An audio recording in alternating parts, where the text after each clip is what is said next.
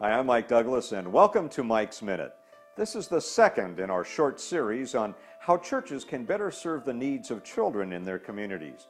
Sometimes kids need a safe place to stay during a crisis. Here to talk about how churches can meet that need in a great way, here's Johnny Carr with Bethany Christian Services talking about safe families. Right. Yeah, Safe Families, it's an opportunity. It's all volunteer based. So we uh, go in and we recruit families from churches that are willing to take a child in uh, on a very temporary basis, a short term basis for a family that's in a crisis. These children shouldn't have to go to foster care. But because of the situation or the crisis this family is in, they, they haven't abused their child or abandoned their child, but they're in a crisis situation that if someone doesn't help them out, they're going to have to place their kid in the foster system.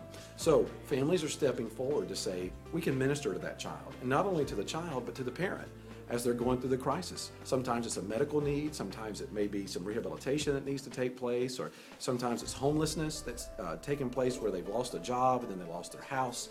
They might stay in a shelter, but they don't want to take their child to the shelter. So families can step in and minister to these children.